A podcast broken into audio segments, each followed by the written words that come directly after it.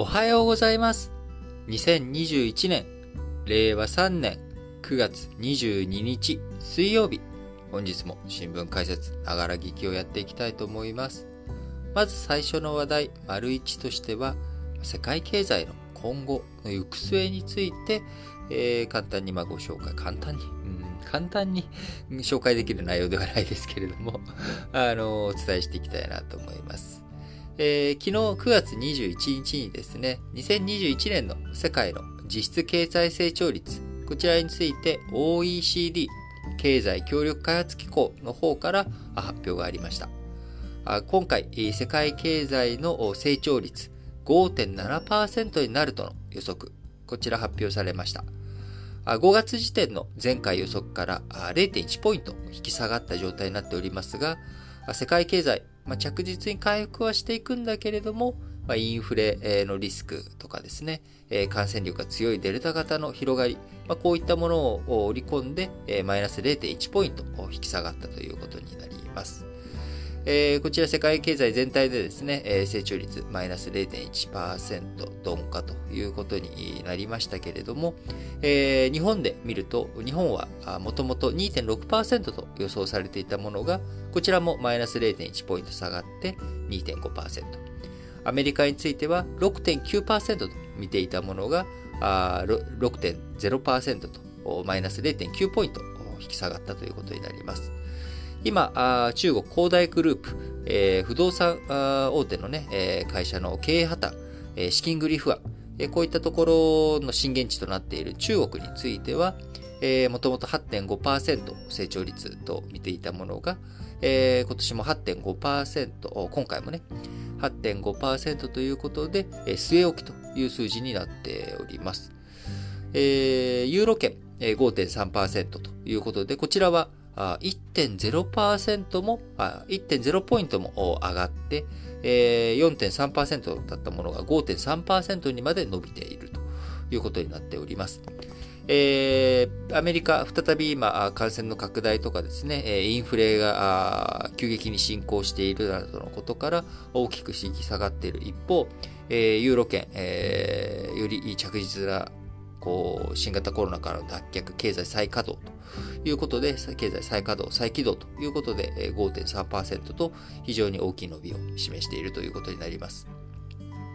やはりここで注目されるのは中国の動向だと思われます。今回の OECD 経済予測の中には、恒大不安、恒大のね、えー恒大グループの資金繰り不安とか、そういったものは反映されておりませんが、えー当然今後これがどうなっていくのか、過度に、えー恐怖心をね、えー煽るようなあそういったことをする必要はありませんけれども、やはり恒大グループ、顧客、金融機関、取引先、えーそして金融機関を通して個人投資家や海外投資家、えーこういったところにいろんなあねえー負債を抱えているということになっており、やはりそして金額規模ですね、昨日もお伝えしましたけれども、中国の米目国内総生産 GDP の2%に相当する債務総額を抱えているということ。そして不動産という、あの今までずっと経済をね、ある種、バロメーターとして、え支えてきた、あー裾野の広い、いろんなところへ影響力の広い不動産価格というもの、こちらにも波及があるということになります。え中国、今年に入ってからさらにですね、え企業統制、え企業に対するいろんな、こう、成長、成長じゃないですね。まあ、あのいろんな規制を強めてきているというところ、特に IT 産業とか。で、今回不動産に関してはですね、総量規制とか、あるいは不動産関係についての、この、金額が今高くなりすぎているところ、これをどうにか調整しようというところで、えー不動産業界に対して、えー今回恒大グループが破綻したとしても、救わないんじゃないかというような、こういった見通しもあったりとかですね、えーバランス、どういうふうに取っていくのかというところが注目されるところですが、今回のこの恒大の不安、えー市場にはですね、不動産以外にも大きな影響を与えており、え昨日、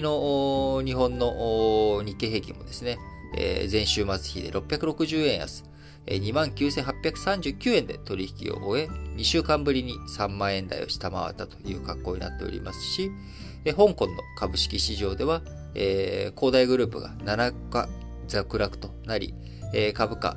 昨年末比で9割近く、えー、恒大グループ下落ということになっておりますが、あ他にもですね、えー、中央経済との関係が深いアジア株が伸び悩んだりとか、株価が下がっていると。台湾とか韓国ですね、えー、こういった状況になっており、そういったところから逃避したマネーがですね、えー、中国経済との関係が比較的浅い、でも、え、成長が見込まれると思われているインド、え、こういったところに流れてきているということになっています。その他、ビットコインも一時大幅安、銅とか鉄鉱石、こちらもね、中国で一番こう消費されて、いろんな制裁に使われていくというものになりますが、こういったものの価格も下がっているということになっており、非常に大きな影響力を、こう、恒大グループ、えの不安というものが世界経済に影響を与えているという格好になっています。えー、恒大グループの話題少し離れて、えー、日本の景気という意味で見ていくと、昨日21日に国土交通省、えー、基準地価、あこちらのですね、えー、公表がなされました。えー、全用途、住宅地や商業地を含んだ全用途について全国で、0.4%下落ということで、えー、2年連続の下落となりました。え去年はマイナス0.6%でしたので、まあ、少し、えー、下げ幅、小さくはなりましたけれども、それでも2年連続のマイナスとなってしまっております。しかしその一方で、えー、優勝劣敗というかですね、えー、いいところと悪いところが如実に、えー、分かれており、東京圏、えー、商業地0.1%、住宅地も0.1%、全用途で0.2%と、東京圏についてはプラスになっております。え特に住宅価格について、え日本、え東京圏、マイナス0.2ポイントが去年でしたけれども、え今回0.1%ということ、マイナス0.2%だったのが、下落、下落というところだったのが、今回は0.1%上昇ということで下げ止まって上昇に転じております。その一方、大阪県についてはですね、住宅地、商業地、全用と、で、えー、マイナスとなっており、えー、大阪県の落ち込みが一段となっているというようなところですね。えー、名古屋も去年、えー、マイナスだったところがですね、えー、プラスに転じており、え、中核4市、札幌、仙台、広島、福岡、あこちらもですね、プラス、大きい伸びを見せているということになっており、えー、日本の都市の中では大阪がちょっと地盤沈下というかですね、えー、こういった状況になっております。2020年の世界の都市総合力ランキング、東京、ロンドン、ニューヨークに次いで世界3位と注目度も高く、えー、安定した利回りが見込める都市オフィスビルなどにマネーが流れ込んでおりますが、えー、同じこの世界の都市総合力ランキング、えー、大阪は4年連続で順位を下げており、現在33位と東京に水を開けられた格好となっております。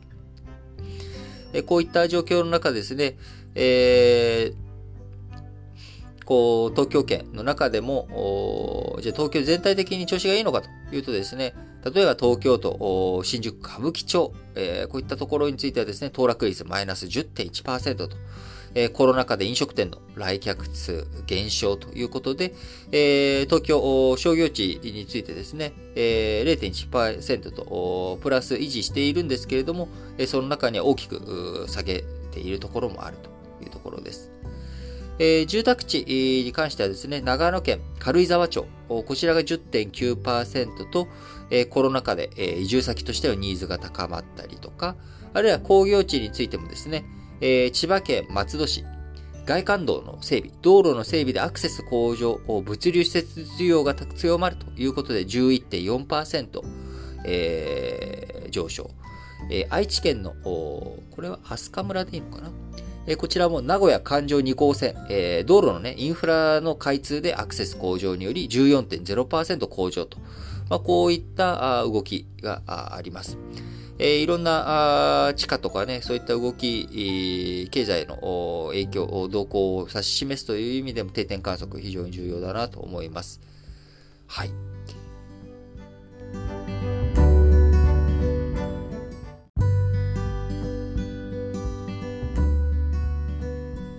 はい、続いての話題、丸2としましては、カナダの総選挙の結果についてお伝えしていきたいと思います。えー、9月20日カナダで投開票されましたカナダ下院の総選挙。えー、こちら、政権今率いているトルドーさん。えー、こちらがですね、第1党を確保し、えー、続投というような流れになっておりますが、もともとトルドーさん、今回の総選挙ではですね、これまでずっと第1党ではあったんだけれども、過半数を占めることができなく、少数与党として法案を通したりとか苦しいと。まあ、こういった状況の中、え、新型コロナ対応対策で、え、自分の支持率が上がっていると。え、こういったことを背景に総選挙に打って出て、え、単独過半数、え、こちらを取りに行こうという、まあ、こういった狙いがあったわけなんですが、えー、今回、再び少数与党過半数を占めることができず、第一党は確保するものの、えー、当初の自分の目標だったところには届かなかったという現状になっております。えー、もともと第2党の保守党の支持率を引き離して、えー、解散というような状態だったんですが、えー、今回、デルタ型の蔓延が続く中、選挙、えー、今選挙やるの？それって本当に大義名分あるのみたいな状態で有権者、強い批判、トルドーさんの、まあ、その総選挙、自分がね、過半数、単独過半数が欲しいだけのための、総選挙なんじゃないのということで、まあ、厳しい批判にさらされ、えー、政権、を、ね、第一党を失うということにはならなかったんですが、当初の目論見通りにはいかなかったということになっております。えー、少数与党、再びね、少数与党となったことで、厳しい、えー、政権運営を迫られるのは確実ということになり、まあ、どういうふうに政策協力など交渉をですね、えー、協力体制を他党と組んでいくのかということになっていきますが、カナダの政治慣習では、選挙で第一党となった政党の党首が首相に就任しますが、連立政権、こういったものを組むことは稀ということで、まあ、どういうふうに協力体制を作っていくのか、あこのあたりがですね、非常に注目されるところであります。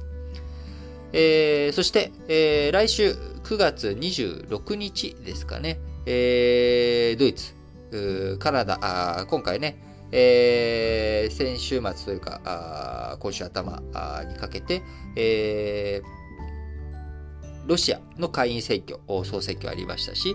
えー、そして、えー、カナダの総選挙もあり、そして来週、えー、ドイツの総選挙ということで、今、ドイツ総選挙の最終盤という状態になっております。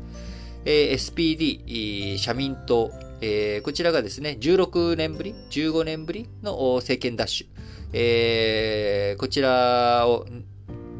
狙って今大きく支持を伸ばしているという状況ですけれども、えー、それに対して、えー、他の CDU、CSU、今のメルケルさんが率いている。えー、メルケルさんはね、もう今回で引退ということですけれども、CDU、CSU も支持をなんとか確保しつつ、えー、環境政党である緑の党も支持率を持っているということで、えー、こちらドイツについてもですね、どこか1党が、え単独過半数を取ると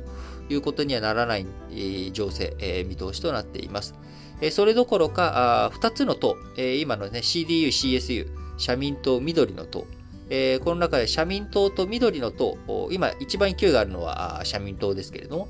え社民党と緑の党が連立を組んでも過半数が取れないというような見込み、見通しというふうになっておりますので、え選挙結果の後にですね、どういうふうに連立を組んでいくのかというところがドイツ、注目されるポイントです。えドイツの総選挙、得票率に原則比例して各党に議席が配分されていきますので、まあ、死に票があまりない状態。日本のね、小選挙区制ですと、えー、負けた候補、接戦でね、52%を取って、えー、負けた方が48%取ったら、48%が死に票。えー、で、すべての選挙区で52対48となったらですね、えー、小選挙区では、あそれで、えー、52%取ったところが全勝ということになってしまって、48%全部が死に票ということになってしまうわけですが、あドイツの選挙制度では、得票率に原則比例して、各党に議席が配分されるということになりますので、えー、単純にですね、まあ、世論調査の結果というか、えー、政党支持率というものが、あの、比較的、そのまんまではないですけれども、まあ、それに応じた形で総選挙の結果になっていくということになっておりますが、今、社民党の支持率26%、えー、CDU、CSU が22%、緑の党は15%ということですから、まあ、議席数、単純に合算しても、えー、なかなか 2, 2つの党が連立することによって、えー、過半数を占めていくというのは難しいという状況です。まあえー、原則、現状ですね、えー、現状も、えー、ドイツ、CDU、CSU と社民党大連立を組んでおり、えー、どちらもね、えー、今連立政権組んでいるわけですけれども、え、今回の総選挙が終わった後は、まあ、この連立が解消されるという見込み、見通しとなっております。えー、まあ、どういう風になっていくのかね、来週非常に注目されるポイントですし、えー、その後、26日のドイツの総選挙が終わった後にはですね、29日に、えー、自民党の総裁選挙、えこちらの投開票もあります。えー、そして、えー、日本でも11月と今予想されておりますけれども、10月21日に任期満了となる、えー、衆議院、その衆議院の総選挙、こちらが年内に控えておりますので、各国、新しい政治状況、政治情勢となっていくということになりますので、注目していきたいなと思います。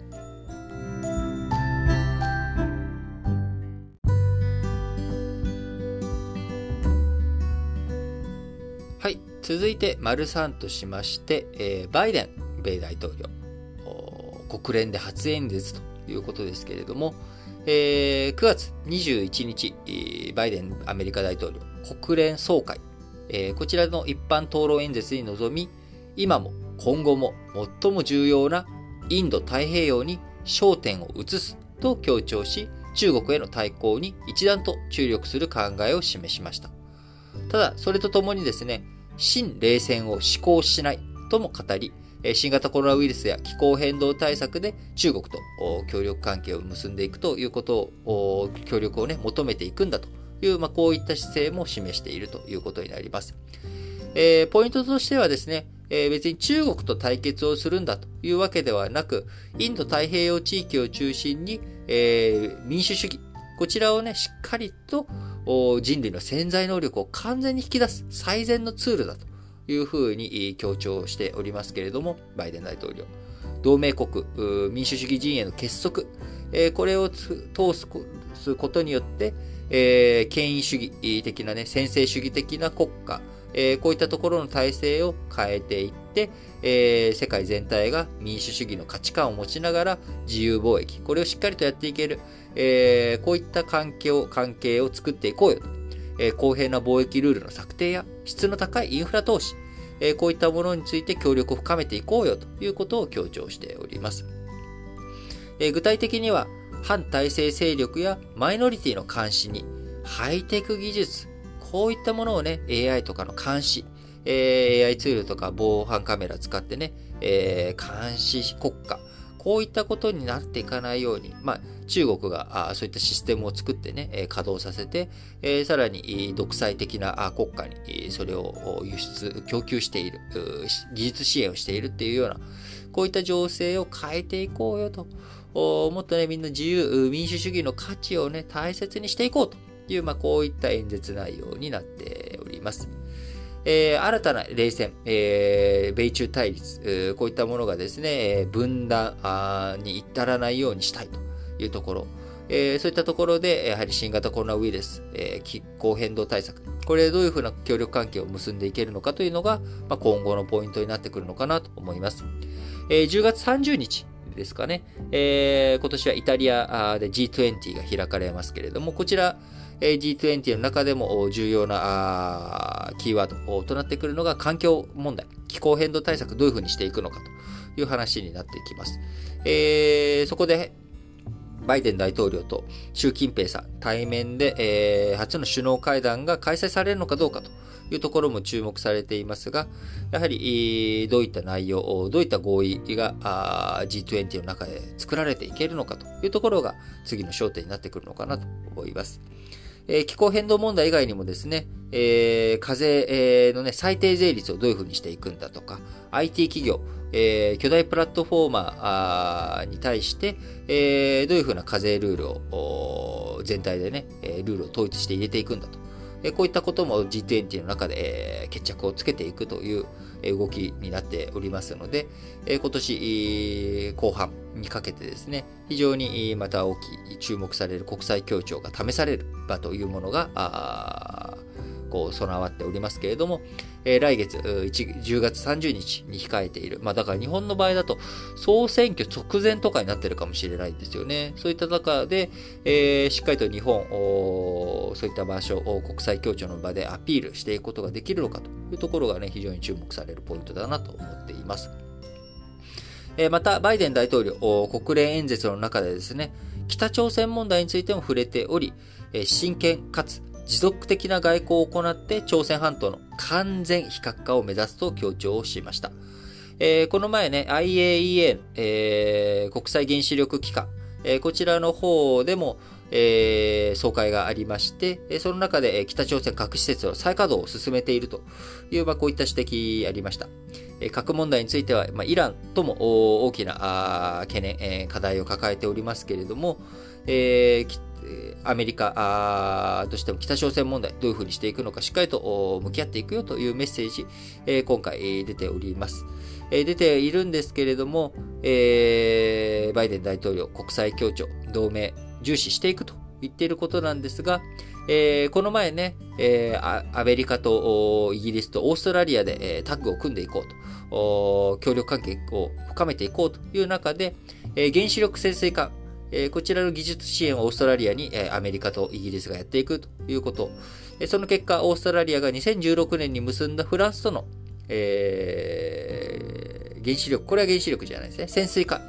えー、潜水艦の協力関係について、えー、オーストラリアが破棄するということになり、それに反発、フランスが反発して、えー、アメリカ大使、中米、えー、フランス大使、中豪、えオーストラリアに駐在している大使、この二人を召喚ということにをしており、フランスとアメリカの関係が今ギクシャクしているという状況になっています。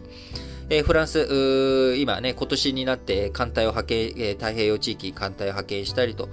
協力関係、中国関係についての協力を深めていこうとしたりとかですね、えアフガニスタン問題においては、中東で、えー、フランスが会議をね、開催したりと、イラクの方で開催したりということで、非常に中東政策や中国、えー、対抗と上でもフランスとの協力関係、アメリカにとって重要ということでありますが、関係冷却化しかねない今の状況についてどういうふうに修復をしていくのかというところも注目されるポイントになってきます。えー、バイデン大統領、1月に就任してからですね、もう半年以上が経ち、えー、その中でいろんな進展もあればですね、え、アフガニスタン問題のような新しいまあ、新しくもないんですけれども、え、よりダメージというかですね、深刻化が深くなっているようなところもあります。え、こういった中でどういうふうに政権運営、勝ち取りしていくのか、あそういったところがね、非常に注目されますし、え、来年は中間選挙が控えておりますので、アメリカ。で国内政治にも目を向けなければいけないということで、え、難しい舵取りの中、どういうふうにバイデン大統領、政権運営、えー、国際協調をやっていくのかというところをね、非常に注目されるなと思います。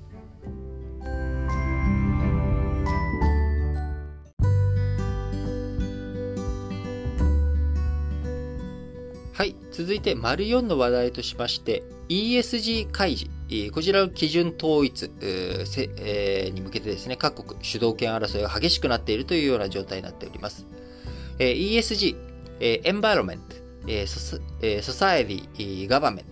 ガバナンスかな？ガバナンスということで、えー、環境社会、企業統治、えー、こちらの企業がどういうふうに取り組んでいるのか、これをね、しっかりと開示しなさいという流れになっていますが、じゃあ、どういうふうに開示するのと、どういった内容を、えー、含んでいればあ開示として OK なのと？いう、こちらの基準作りというもの、えー、これがですね、今バラバラになってしまっているところを、えー、なんとか統一していこうよと。いう動きが出てきております。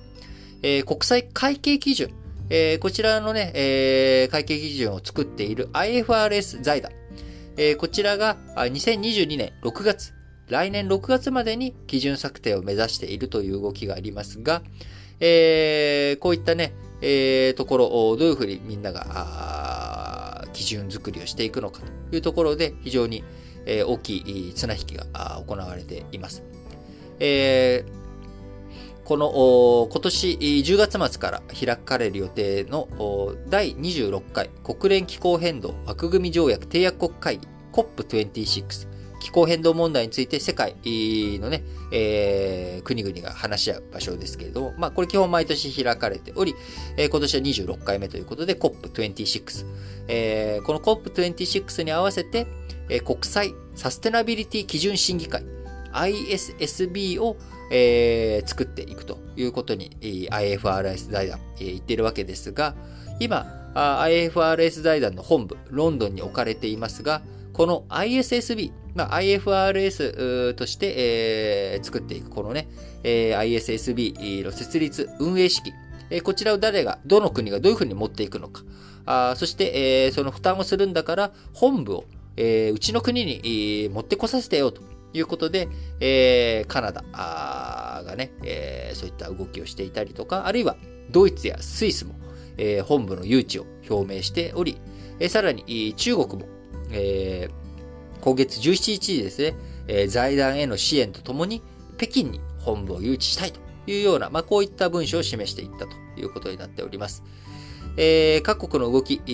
背景にはですね、今回の ISSB で作られた基準が ESG 開示の事実上のデファクト世界標準、グローバルスタンダードになるとの読みがあり、えー、伝統的に IFRS 財団と近い日本も資金拠出を表明して、えー、人の派遣も模索しているということになっております。えー、こちらに対してね、アメリカ、えー、アメリカはね、会計基準 IFRS ではなく、えー、米基準、えー、米ギャップ、US ギャップと言われている、まあ、米基準を使っているわけですけれども、えー、自分たちは独自の路線で行くのかというところ、今回も ESG 開示については、アメリカの証券取引委員会が独自の基準策定を進めていて、どういうふうな動きになっていくのか、引き続き綱引きが激しくなっていくのかなと思っています。えこういった ESG 開示、え統一されることによってですね、そのルール作り、主導することによって、まあ、自国に有利な、自分たちの国の企業とか自分たちの意向が反映されやすい状態を作っていきたいということが各国の狙いでありますし、えそういうふうに、自分たちの意向が備わった開示基準となっていけば、それに伴って自分たちにとって、え利益や有益な形になっていくということになりますので、非常に各国綱引き激しくやっているというところになりますが、えーまあ、実際どういうふうになっていくのかあ、そしてそれがですね、有効に機能していくのかというところをね、しっかりと見ていきたいなと思います。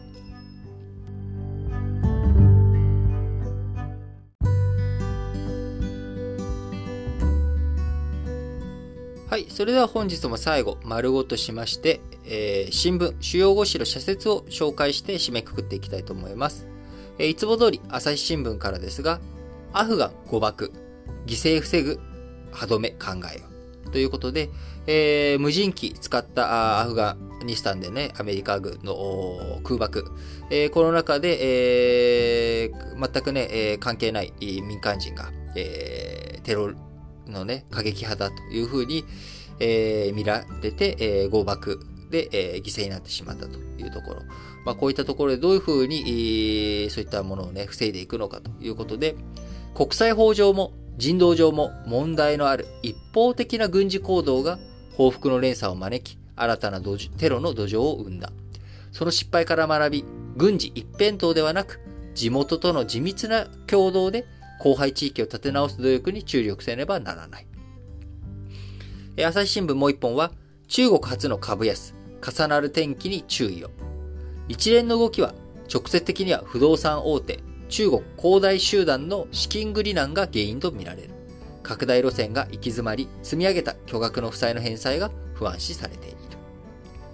えー、毎日新聞、日銀の気候変動対策支援、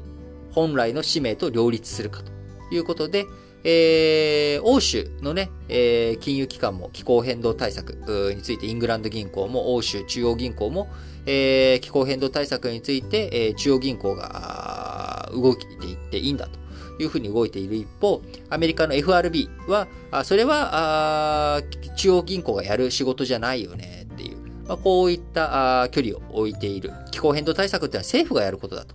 いうふうに慎重姿勢を持っている中、えー、日本はですね、えー、中央銀行は脱炭素社会の実現に向けてどのような役割を果たすべきか、欧米で立場が分かれる中、日銀は一歩踏み込んだ形だということで、えー、日本、えー、気候変動対策の支援、えー、乗り出していくという日銀がですね、えー、再生可能エネルギー分野への投資や脱炭素を目指す事業転換向け融資などに対して金融機関を通じて後押ししていくということになっていきます。えー、まあね、あの、中央銀行本来の役割っていうものは、あの、金融システムの安定とか、まあ、政策の中立性も求められている中、まあ、一部の産業に注力していくということ、これが本当にね、いいものなのかどうなのかというところ、まあ、こういったところについて議論分かれて、え、いるところですが、日銀、一歩踏み出したということになります。えー、毎日新聞もう一本は、官邸一強の政治、歪みを直視し、えー、正す時だ。総裁選では党改革が議論されている。だが、見直すべき点は、政と官、官邸と与党、内閣と国会の関係など多岐にわたる。内向きの議論に終始するようでは国民の不信を拭うことはできない。えー、続いて産経新聞です。侮辱罪の厳罰化、ネットの悪意を淘汰せ。陰湿な誹謗に悩んで自ら命を絶ったとみられる悲しい事例は小学生に及び、東京五輪に出場した選手らもこれに苦しめられた。こうした悪意を淘汰し、または抑止するため厳罰化は必要である。やっぱりね、あのー、人間、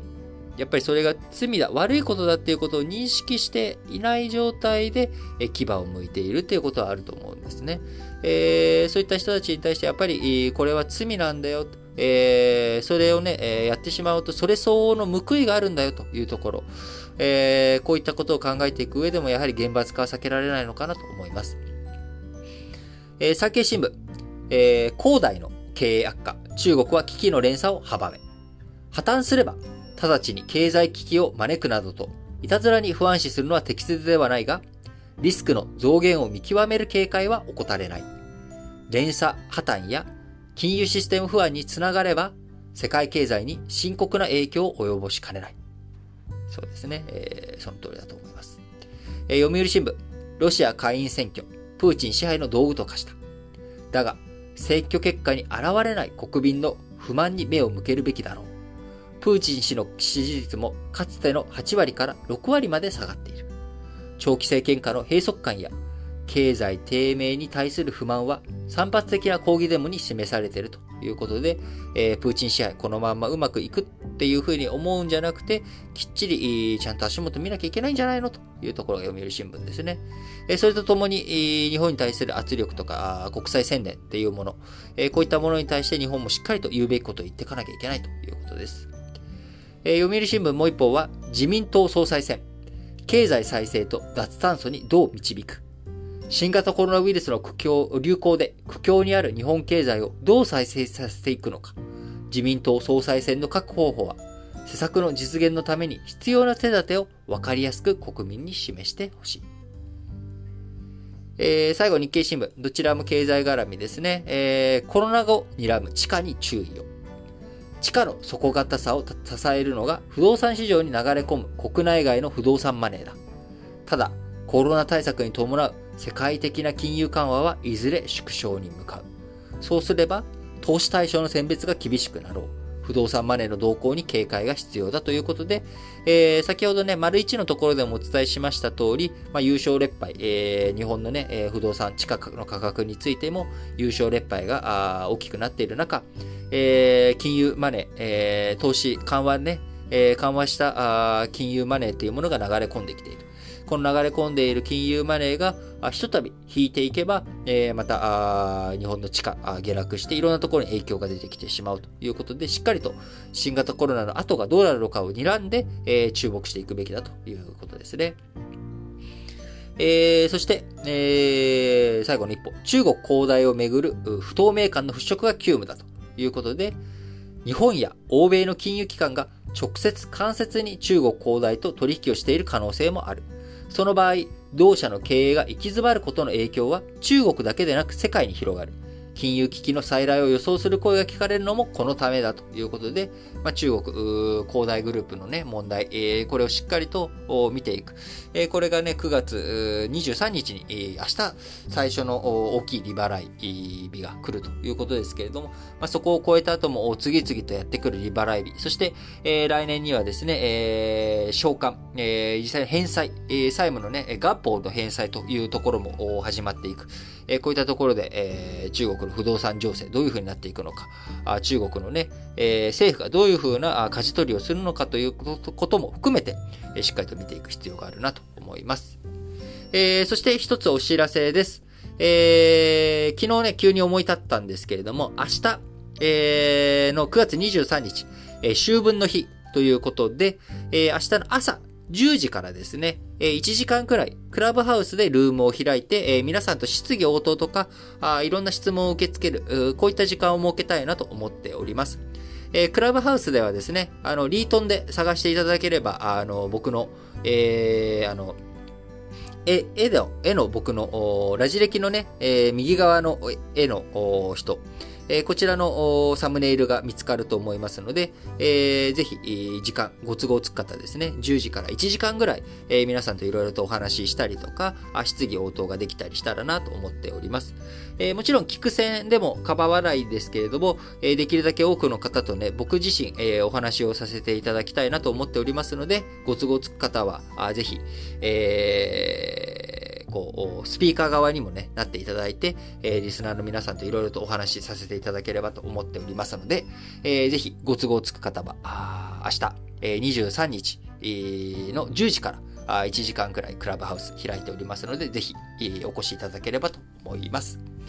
えー、そして昨日、中秋の名月でしたね。えー、非常に満月が綺麗で、えー、あやっぱり、こう、月の力というもの。これは、狼人間じゃなくてもですね、狼男じゃなくても月を見るとつい、こう何か力を、